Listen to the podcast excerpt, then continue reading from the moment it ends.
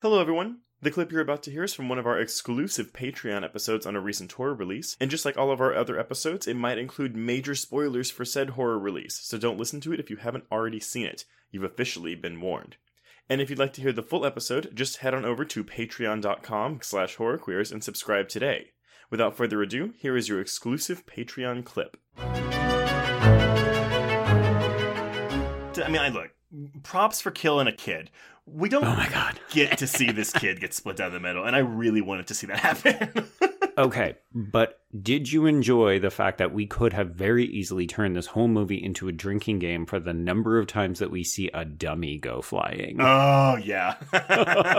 because when that kid basically gets kicked into the air, I, I may have clapped a little bit. There, Trace. there's something like about. Like, I actually prefer seeing like fake dummies go flying in movies because oh, it's so fucking funny. if, if if it's like this, you know, where it is meant to be like a fun, silly-ish kind of a movie, like yes, by Mhm. all means. Like, if you're giving me a prestige drama, yes, I want to see a real body. I mean, you know, a real-looking body.